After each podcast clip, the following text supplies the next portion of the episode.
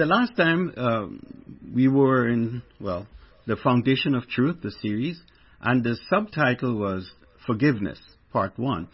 Today we're going to do Forgiveness, Part 2. And uh, I'm just going to give, as I said, a brief recap of last week. And this series, the main focus of this series is concerning the social unrest because of racism and how we in Christ must live. Yes, I'm still continuing talking about these, about these things because I believe we're in a time of season where it's very important that the church understands its role and we who are in Christ understand our role and how we ought to live.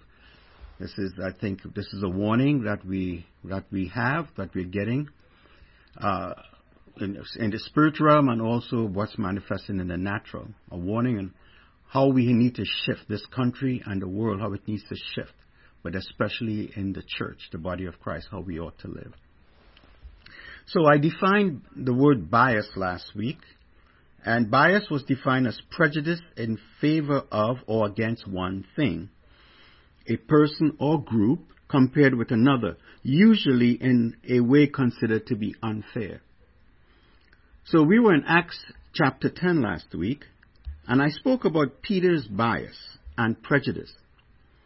He did not know it and was taught an important lesson about himself and about the character and purpose of God.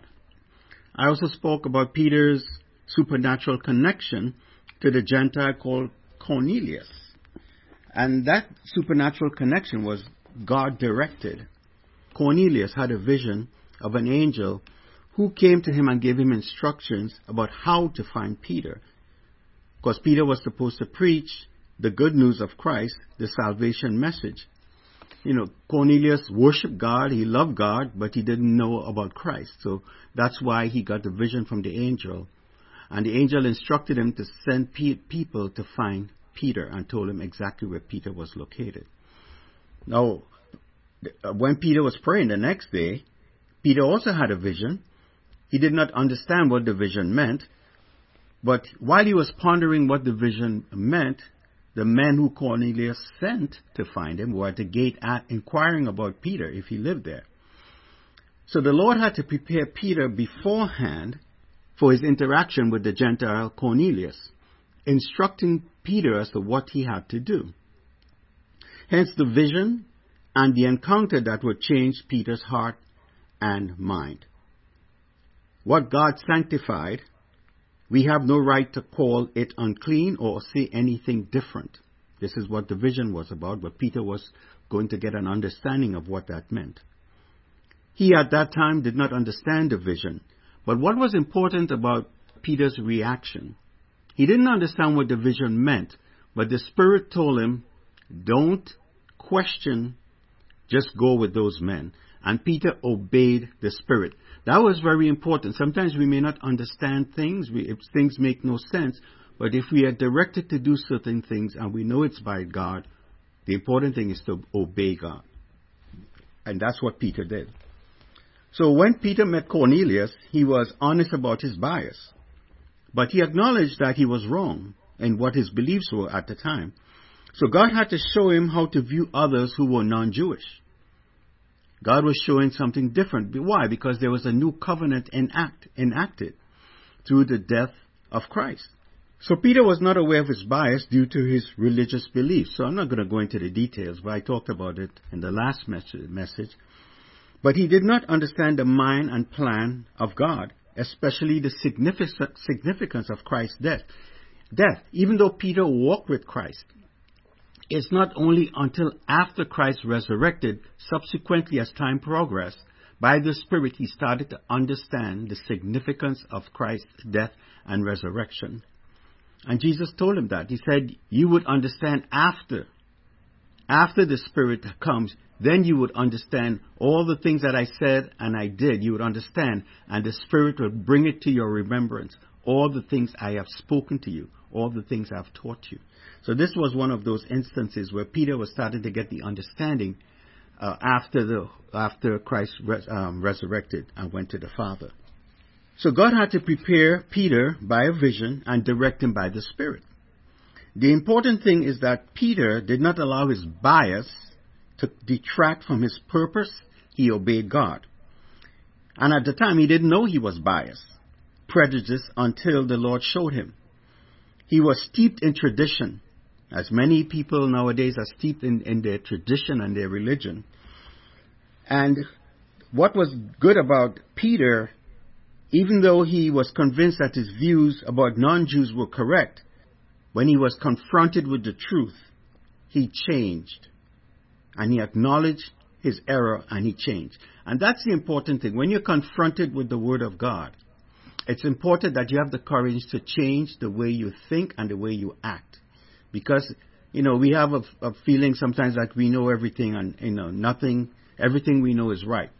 But that's not necessarily the case. When you're faced with the truth, and the Holy Spirit will always give you a confirmation or a conviction of what is true. What's important is that we have the courage now to acknowledge it and change. All right? So Peter understood in the eyes of God and in Christ, he and Cornelius the Gentile were one. That was unheard of in those days. The Jews always thought themselves to be superior to everyone else, to every other nation. But what Peter learned in that encounter by the Spirit with Cornelius is that he and Cornelius were now one. I mean, that's awesome. So God showed no partiality. He accepts anyone. All right, and there are conditions to that, but we, I, I talked more about that in the previous message. And I posed a question last week. I said, when, are we, when we are confronted with racial, cultural, political biases, for example, what do we do? Are we going to let our biases derail God's purpose for us in Christ? Who are we to call what God sanctified unclean or not fit? Who are we to say that one race is superior than the other? Who are we to say that we are better than X, Y, or Z? That's not God's thinking. So who are we to go against what God, what God says? What right do we have to go against what God says and think that we are superior in thinking and intellect than, than the Creator Himself? So we need to check our attitude and check our heart. Why are we allowing our biases to separate us from our brothers and sisters in Christ? We should never allow anything to separate or cause division in the body of Christ. And I said also, if we allow our biases and prejudices to cause separation and division in our hearts, minds, and cause separation physically from each other because of our prejudices and our biases, we need to repent and ask the Lord for forgiveness. If we have knowingly hurt anyone, we need to reconcile with that person if they're willing to reconcile. If we have ostracized other brethren because they have a different political stand, we must repent and reconcile. We must have the courage to change when confronted with the truth. And that is not easy, but you have to have the courage to change. Do things God's way. Because in the long run, it will benefit you.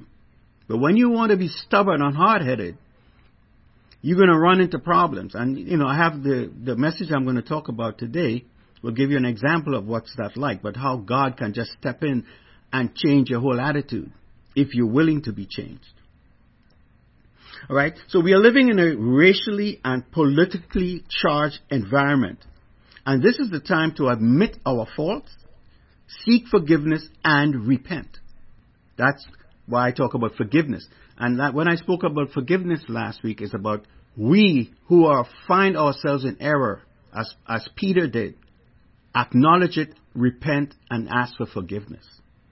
Okay, and I said one of the foundational truths was in 1 John 1 9, and the Word of God says, if we confess our sins, He is faithful and just to forgive us our sins and to cleanse us from all unrighteousness. That's what, that's a truth. That's a foundational truth. Acknowledge your sin, confess it, and God is faithful to forgive us our sins and cleanse us of all unrighteousness. That is the faithfulness of God. So we have to have the courage, right, to acknowledge when we're wrong and ask for, for forgiveness. All right, so that's a brief recap. Today I'm going to go into the book of Acts, chapter 9. So you can turn to book, Acts chapter 9. And we're going to start at verse 1. And then you'll follow along as I read. So I'm going to, of course, I'm going to read. There's going to be a little bit of reading, but for you to understand where I'm going with forgiveness this week, we need to have the right context.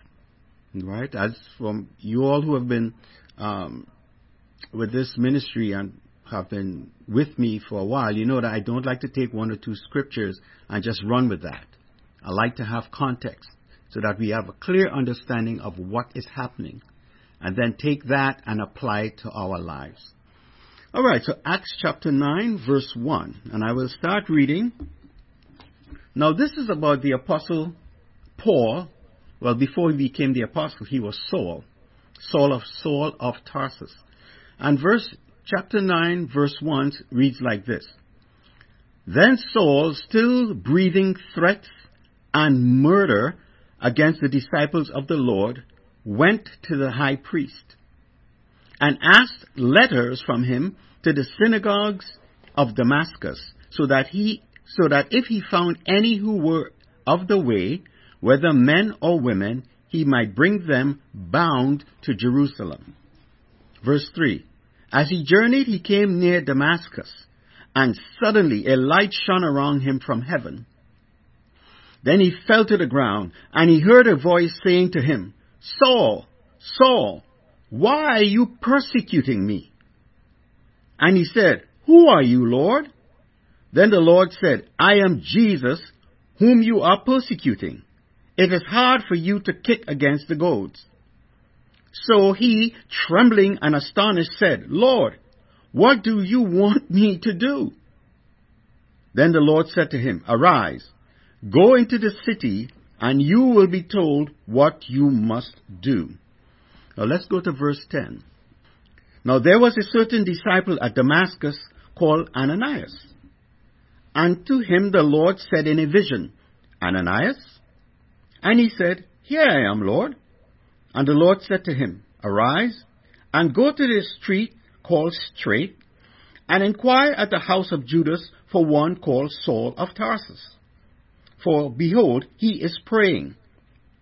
And in a vision he has seen a man named Ananias coming in and putting his hand on him so that he might receive his sight. Then Ananias answered, Lord, I have heard from many about this man, how much harm he has done to, to your saints in Jerusalem. And here he has authority from the chief priest to bind us, to bind all who call on your name. Verse 15. But the Lord said to him, Go, for he is a chosen vessel of mine to bear my name before Gentiles, kings, and the children of Israel for I will show him how many things he must suffer for my name's sake. And Ananias went his way and entered the house, and laying his hands on him, he said, Brother Saul, the Lord Jesus, who appeared to you on the road as you came, has sent me that you may be, receive your sight and be filled with the Holy Spirit. That's it. That's as much as I'm going to read. Now, in these verses, there's a lot of different lessons that can be learned from this, but I want to focus on Saul and I want to focus on Ananias. Okay, and this title of this sub-series is called Forgiveness. All right, so let's go back and let me just give you a little my you know my thoughts on on these scriptures here, and hopefully you will you will understand what I'm I'm trying to teach today or share with you today. So Saul was a fanatical Jew who persecuted the Christians. He hated them. And this was to him a different doctrine. Of course, this is not what was being preached by the disciples and with Christ was a totally different doctrine. It wasn't Judaism. This was something totally different. And Saul, of course, a fanatical Jew, is thinking he's doing God's work. He's a religious zealot, thinking he's doing God's work. And when it says here in verse 1 that Saul still breathing threats and murder, I mean, Saul was very angry with this new doctrine. He was angry with the Christians because they were, to, to him, they were, they were committing blasphemy. And he, I mean, he was so fanatical, he went to the high priest to ask permission to go to to get letters of permission giving him the authority to go to Damascus. And it talked about here, if he found any who were of the way. What way is that? Any who were Christians. Whether men or women, doesn't matter. He had the authority to arrest them and bring them to Jerusalem. Now, to tell you how fanatical this man was, Jerusalem to Damascus was a long way. It was like over 200 and some miles. Think about this. You are so fanatical, you are willing to, to go 200 miles to catch Christians and bring them back to Jerusalem. I mean, who in their right mind is going to want to take their time to do that? But that's tell you how fanatical uh, uh, Paul was. Well, Paul Saul at the time. So I'm trying to show you that how, I mean, the lengths this man was willing to go through to arrest Christians, persecuting them because of, because of their faith in Jesus Christ. But what was amazing about this, as he came near to Damascus, so he's, he's uh, 200 plus miles, he's, he's getting near to Damascus now, Jesus stepped in. He almost reached his destination and had an, and had an encounter with Christ, which changed his life. So it said here, Verse 3 Suddenly a light shone around him from heaven. For the impact of that light to shine ar- around him and blind him. I mean, this had to be some kind of, this is no ordinary light. I mean, it was just blinding light. This light was so bright that it over was overpowering him and the people who were traveling with him. This was an impactful thing. Put yourself in the position that you're going about your way, and this suddenly the heavens open and this light is shining on you. And suddenly he fell to the ground and heard a voice saying to him, Saul, Saul, why are you persecuting me? So Saul immediately knew that Jesus was the one he said he was. Because he said here, he said, Lord, who are you? And he said, the, the voice said, I am Jesus, whom you are persecuting. So he understood right away when he when the person when the voice said, "I am Jesus." So he did not question anymore. He said, "Well, are you sure?" No, he knew. He knew it was Jesus. And he referred, and his, and his subsequent statement after that, when it says he was trembling and astonished, he said, Lord, what do you want me to do? He did not question if it was Jesus. He didn't question. He knew because there was a spirit to spirit interaction and that he knew it was Jesus. Because when, the, when the voice said this, I am Jesus who you persecute, Paul, Saul said right after that, what, Lord, what do you want me to do? He did not question it. He knew it was Jesus. He knew it. So this is what happens, and this happens to, to many of us. I mean, something like, I didn't have this, um, such a major encounter, but I had an encounter and I knew it was the Lord. I knew it. So the Lord intervened and Saul acknowledged and the Lord intervened in our lives too. The Lord had to do it this way. He had to have such a dramatic impact on, on Saul because Saul reminded me of, the, of, of a pit bull. He's a person so fanatical, they get a hold of something, they, it, it won't, they won't let go. It has to take something so impactful to change them and to, to, to distract them from their goal. Because Paul was like that. He was fanatical. He was, I mean, he had his mind set to do something. It would have to take like, basically we say an act of God to get him to change his mind. And that's what Jesus, Jesus understood what it would take to get Saul's attention you know, and it shows that the Lord knows how to get Saul's attention and he knows to get how to get our attention. I mean, he got my attention. And you know, that came in a dream, but he got my attention and, and I was never the same after that. Understand that Saul now had a supernatural experience and a voice speaking to him and telling him what he has to do. He said, arise and go into the city and you will be told what you must do. So Saul obeyed. So we're going to pick it up in uh, verse 10 now. So Saul is in Damascus, and the Lord now is talking to Ananias now about what Ananias needs to do. So the Lord told Saul where to go, And now he's at Ananias now. Ananias received a vision and the Lord speaking to him. And the Lord said, Arise, go to the street called Straight, and ask the house of Judas for one called Saul of Tarsus. He's praying and he's expecting you. Right? And in the vision, the Lord is telling Ananias exactly what Saul is seeing. So, so the Lord is prepared, prepared Saul for Ananias, and he's preparing Ananias to go meet Saul. But here Ananias' is comment. He said, wait a minute. I have heard from many about this man, how much harm he has done to your saints in Jerusalem. And he has the authority from the chief priest to bind all who come in your name. This man is a terrorist. This man hates Christians. He has the authority to lock us up. And you sending me to go to meet this guy? But look at the Lord's response, which was no response. What did the Lord say in verse 15? He said, Go, for he is a chosen vessel of mine. Wait a minute. This man who's persecuting Christians, locking them up, causing them to get beaten and tortured, and here where the Lord says, go, he's a chosen vessel of mine to bear my name before the Gentiles. Oh my God. Well, there's a big switch there. But then what does the Ananias do? Ananias obeyed God. And again, this is what's critical. As with Peter before, they don't understand, don't make sense, but they obeyed God. And the same thing with Ananias. He had his reservations. He knew Paul was a terror, but he obeyed God. But look at the, look at the Lord's uh, response here. Even though Ananias expressed his concerns about Saul and the type of man Saul was, the Lord totally ignored what he had to say. It's not that the Lord didn't care.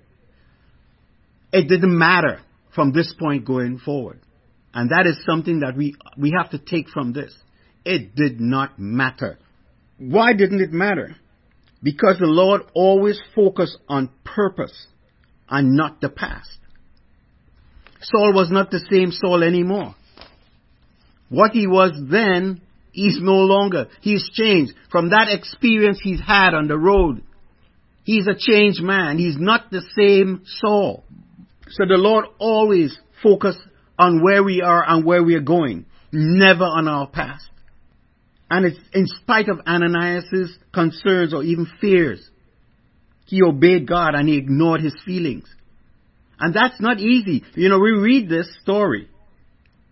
But if you put your yourself in, in, in Ananias' shoes, you would have reservations. But it takes courage to act and do what God asks you to do. Because you don't know the outcome. But you see, Ananias understood the Lord already told him what he has to do. And told him that Paul, that Saul is expecting him. But look at this. What I really want to focus on here and what, what this has to do with forgiveness. If you look at verse 17, it said here, Ananias went his way and entered the house and laying his hands on him. Remember, Paul knew, Saul knew ahead of time that Ananias is going to come and put his hands on him, that he might receive his sight. So he's expecting Ananias, and he knows what Ananias is going to do. So Ananias now enters the room, and now he's doing exactly what the Lord told him to do.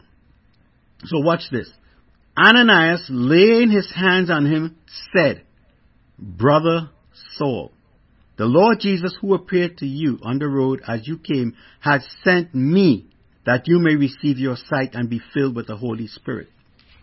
What changed? What changed? There, I mean, there's a drastic change that took place here. Ananias walks in, and the first thing he said, Brother Saul. Saul, who was once the enemy, is now his brother. Ananias saw Saul the same way the Lord saw him. He had to forgive Saul. Because the Lord already forgave Saul for his misdeeds. He already forgave Saul for all the things that he had done. Because Saul's heart changed. In that supernatural encounter with Jesus on the road to Damascus, Saul was not the same person who left Jerusalem. He was a different man. He, his, his heart changed. His mind changed. In an instant, in that interaction with, with Jesus on the road to Damascus, his heart changed and his mind changed. He was not the same man. So Ananias could not look at Saul the same way and the way he commented when the Lord told him to go to Saul. He couldn't see him in the same light. He had to see Saul in the same light that the Lord saw him. The Lord had forgiven Saul for his misdeeds. Guess what? Ananias had to do the same thing. There is no way he could enter that room, lay his hands on Saul, pray that he receive his sight and the spirit, and have resentment in his heart against Saul. He couldn't do it. He had to forgive Saul. He had to forgive him because the Lord already forgave him. So Ananias had to forgive him. It wasn't easy for Ananias. Saul really did some terrible things. Ananias had to forgive him and leave Saul's past behind. The Lord never brought up Saul's past. When Ananias commented about what Saul did, the Lord said, No, go. He's a chosen vessel of mine. So, it may not be easy for some to do what Ananias did, but we must do it. We have to forgive and not bring up people's past. Yes, even the racist, the political bigot, fill in the blanks. If they repent and they turn to Christ, that person is no longer an enemy of God and therefore not our enemy. That person is no longer our enemy and we are not to hold their past against them. You hear what Ananias said? Brother Saul. He went from an enemy to being a brother. Just like that. Because of a supernatural encounter. In that instant, Paul was reconciled to God through Christ. He and Saul are now not only brothers, they are one in Christ. I mean, that's awesome. It's only by the grace of God and the finished work of Christ that this can happen to a racist, to whomever as I said, the change has to take place from the inside out. Racism in the world will have to be legislated. There'll have to be laws put in place. But for true change to take place, it has to happen in people's hearts. That's, that's where the real change is going to take place. Because when things are legislated, people will only do what they have to do so they will not get in trouble with the law. But in their hearts, that they're racist, they're still racist. In Christ, that change takes place from the inside out. But if you're truly walking with Christ, if you truly love God, and you're holding on to racist attitudes, repent. But in the case like this, this story that I'm talking about here, we know people who have been openly racist, openly biased, bigoted, but we know they turned to Christ. We can't, we have to receive them. We have to receive them. We cannot hold their past against them. I know this is not easy, but this is what we are required to do.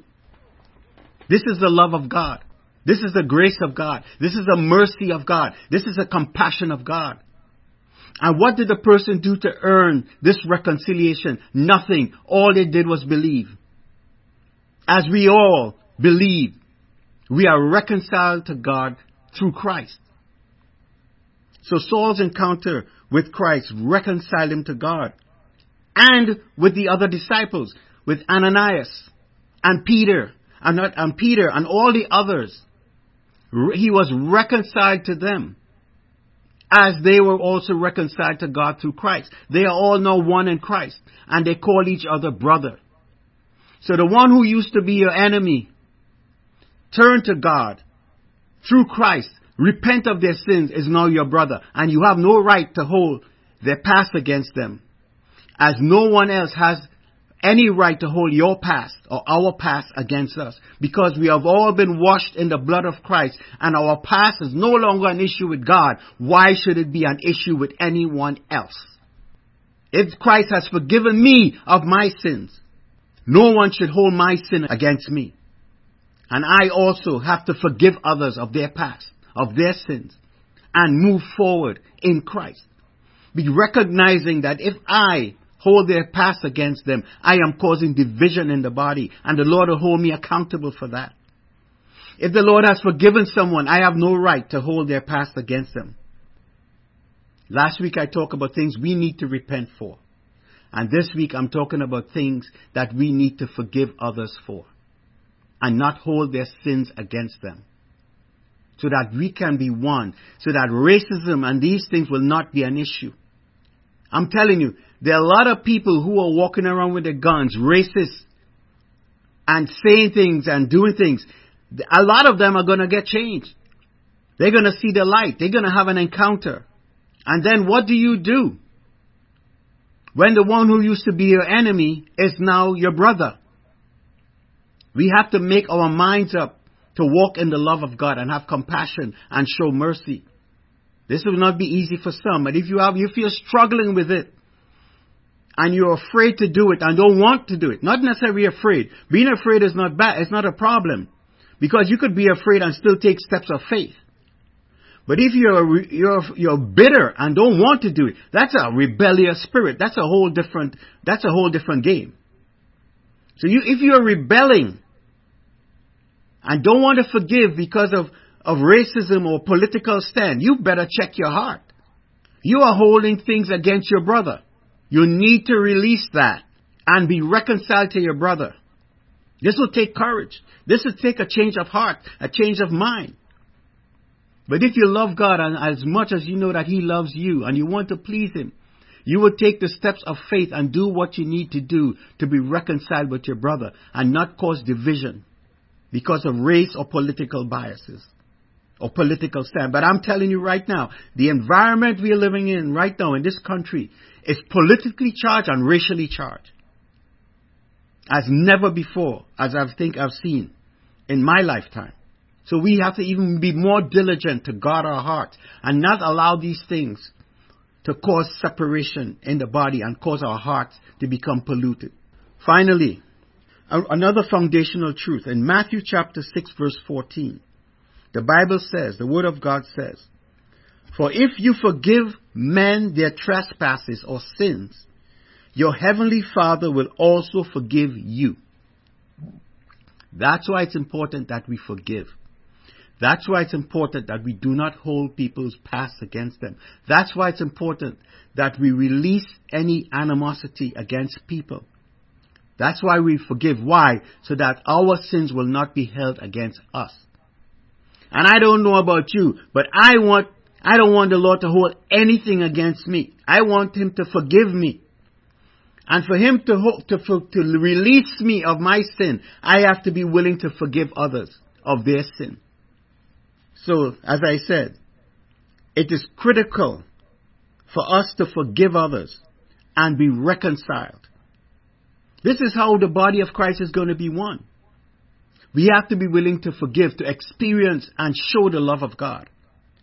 So remember, as I said, just said, if we don't forgive others, God will not forgive others. Alright, so I'm going to stop there. And I, I think I've given you enough to reflect on. Don't just be hearers of the word, be doers of the word.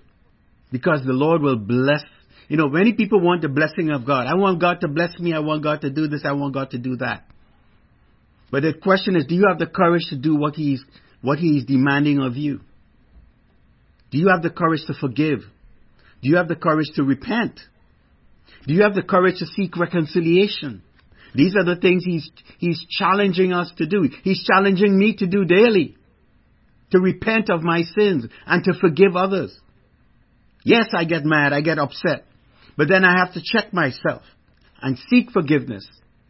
The Lord wants us to be at peace. We are required to live in peace. And you can't be at peace if you're holding anger and resentment.